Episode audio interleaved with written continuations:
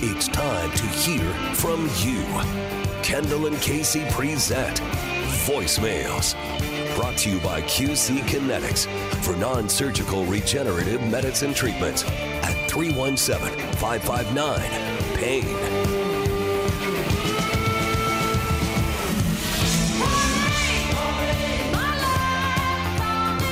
Number is 317 684 8444 as we hear from you and your voicemails with Kendall and Casey on 93 WIBC. It is 1031.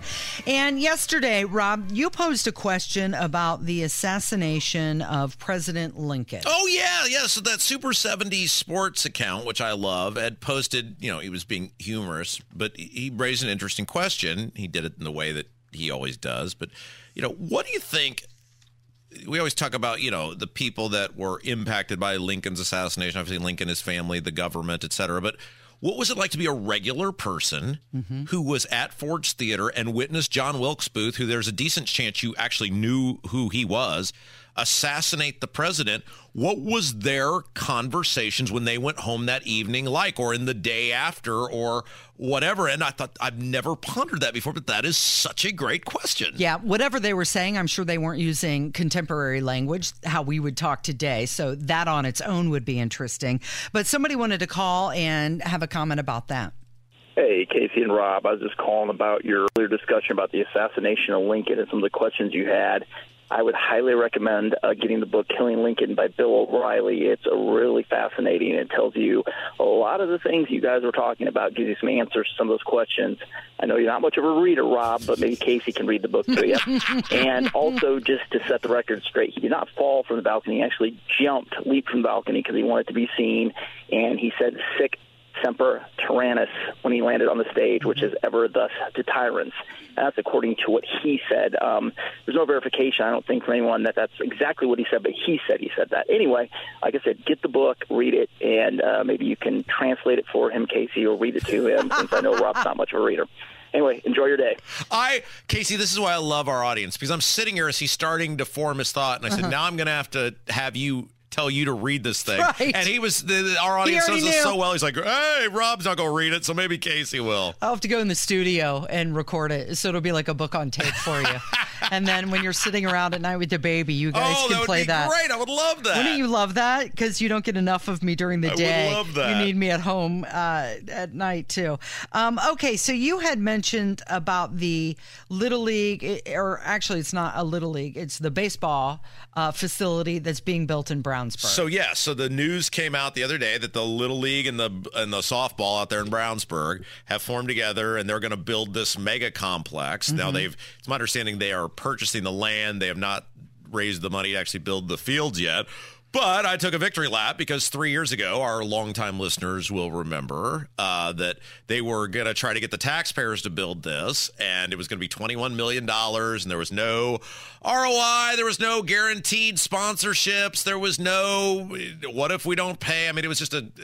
They were trying to strong arm because they do the thing. If you don't do what we want, you hate kids and you want Junior to suffer and Sally not to be able to play softball. And thankfully, in large part to our audience, they were part of the letter writing campaign that got that thing dethroned and now they've come out and we said if you if you the town make this thing fail they'll have to do it on their own and they will and they did and i laid out some parameters. I said i was willing to help the little league in softball you know raise some money for this. Who better in brownsburg to do that than me? But i'm going to need a pretty sincere public apology for how i was treated uh, and uh, you were right and then i think i'm all i'm all on board on helping. Yeah, no, I think they should just name the bathroom facilities after you and call it even.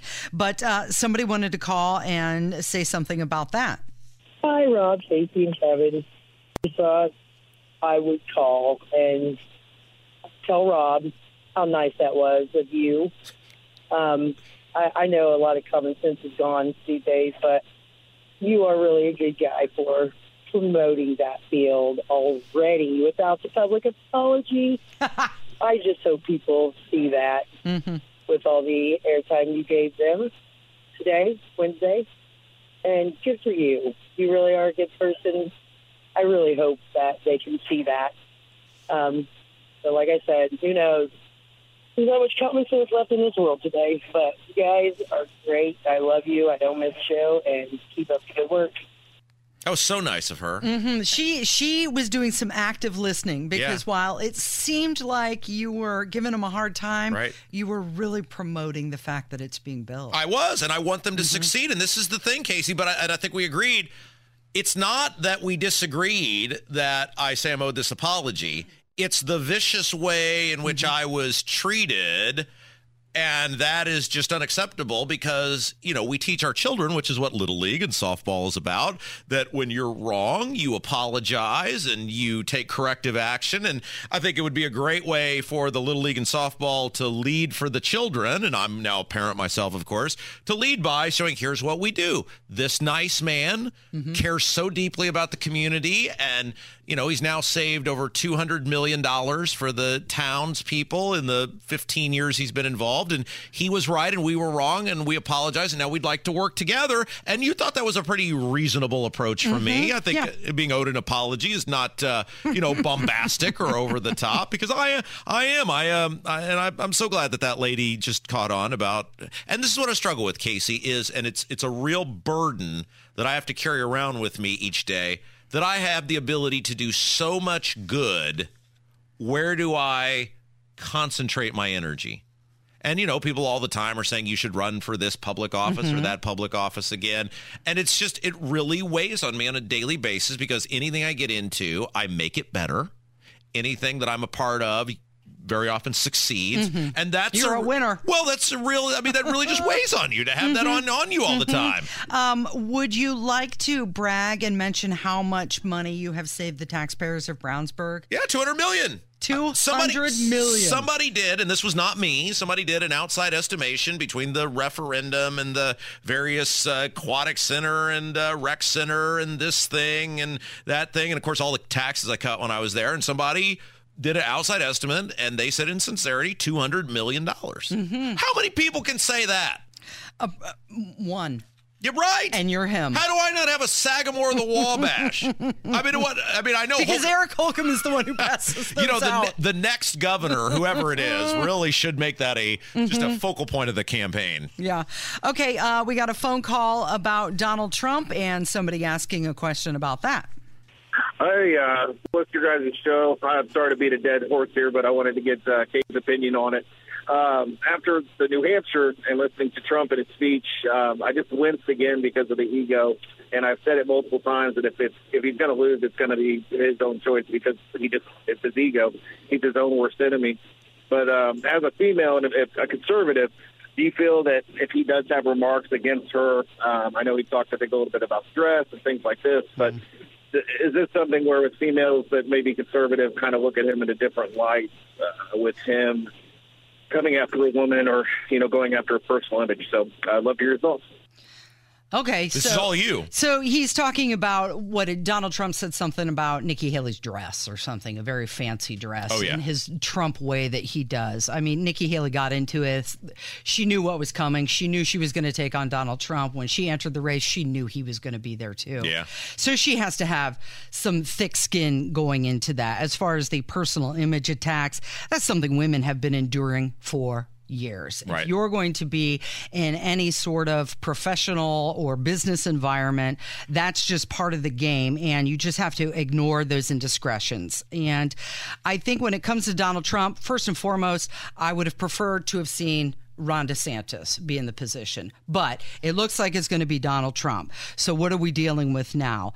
Well, Donald Trump uh, has, you know, this. Um, he he can run on the fact that there were no wars while he was president. Right. And as women, I believe one of the most important issues that women consider near and dear to them is their safety and security.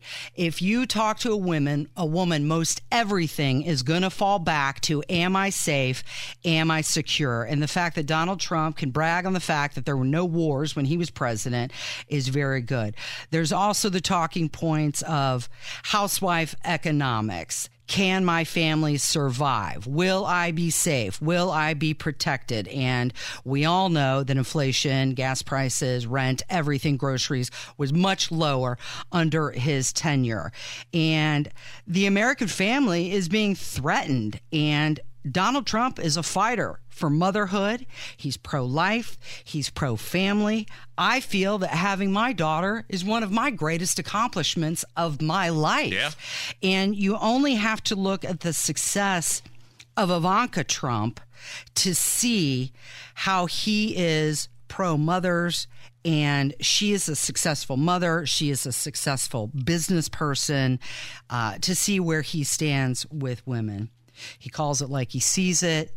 I admire that disruptive style of his. It's it's a masculine ability to rankle those who don't agree with him, and that comes back to making a woman feel safe and Yeah, protected. yeah, yeah. But let's be honest. You you're- have to take the good with the bad with him. You know you're going to have the ego. You know that's how he delivers things, but that is part of the masculine energy that he brings. Yeah, and it's sweet you're putting up this front. You did a nice speech there, and I think you laid out a lot of good points. But like, Casey, part of why Irish is popular is we're honest with our audience, and so let's be honest. You like him because he's rich. You like rich guys. You're really into rich dudes. He's got a big I mean, wallet. come on. Let's just Right? let's not deceive people here. That's that's part of the equation. No, right? I think part of it also is though where he stands on immigration and the border. That's a lot of people. He says he wants to close the border. He wants to invoke mass uh, deportation. Those go back to the safety concerns,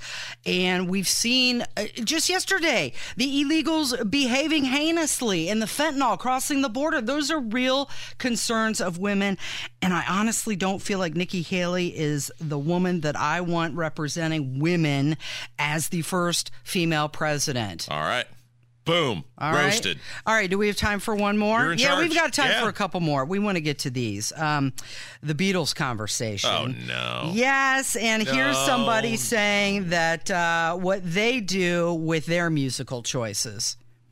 Hi, Rob. Hi, Casey. This old side Tom. And when I say old, I'm turning 72 next Tuesday, so go figure.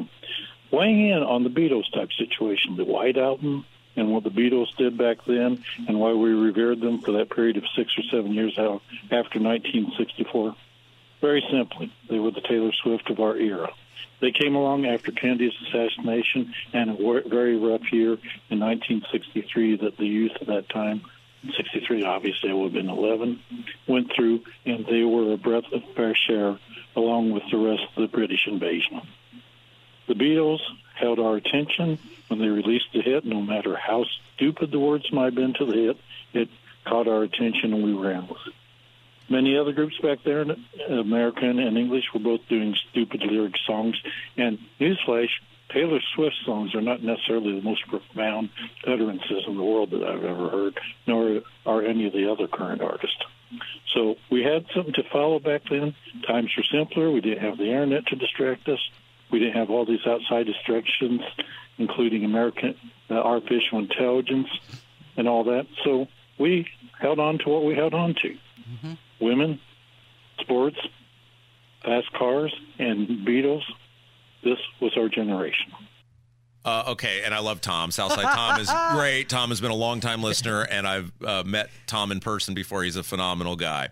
That speech, though, was just short of the Lincoln. He belongs to the ages now. Uh, is- I mean, okay. He's defending his band. Here's here's. uh, Do we have another Beatles call, or is that is that it? We can move on from it. Okay, uh, let me just say this because I said this to Casey when we got done with this segment yesterday.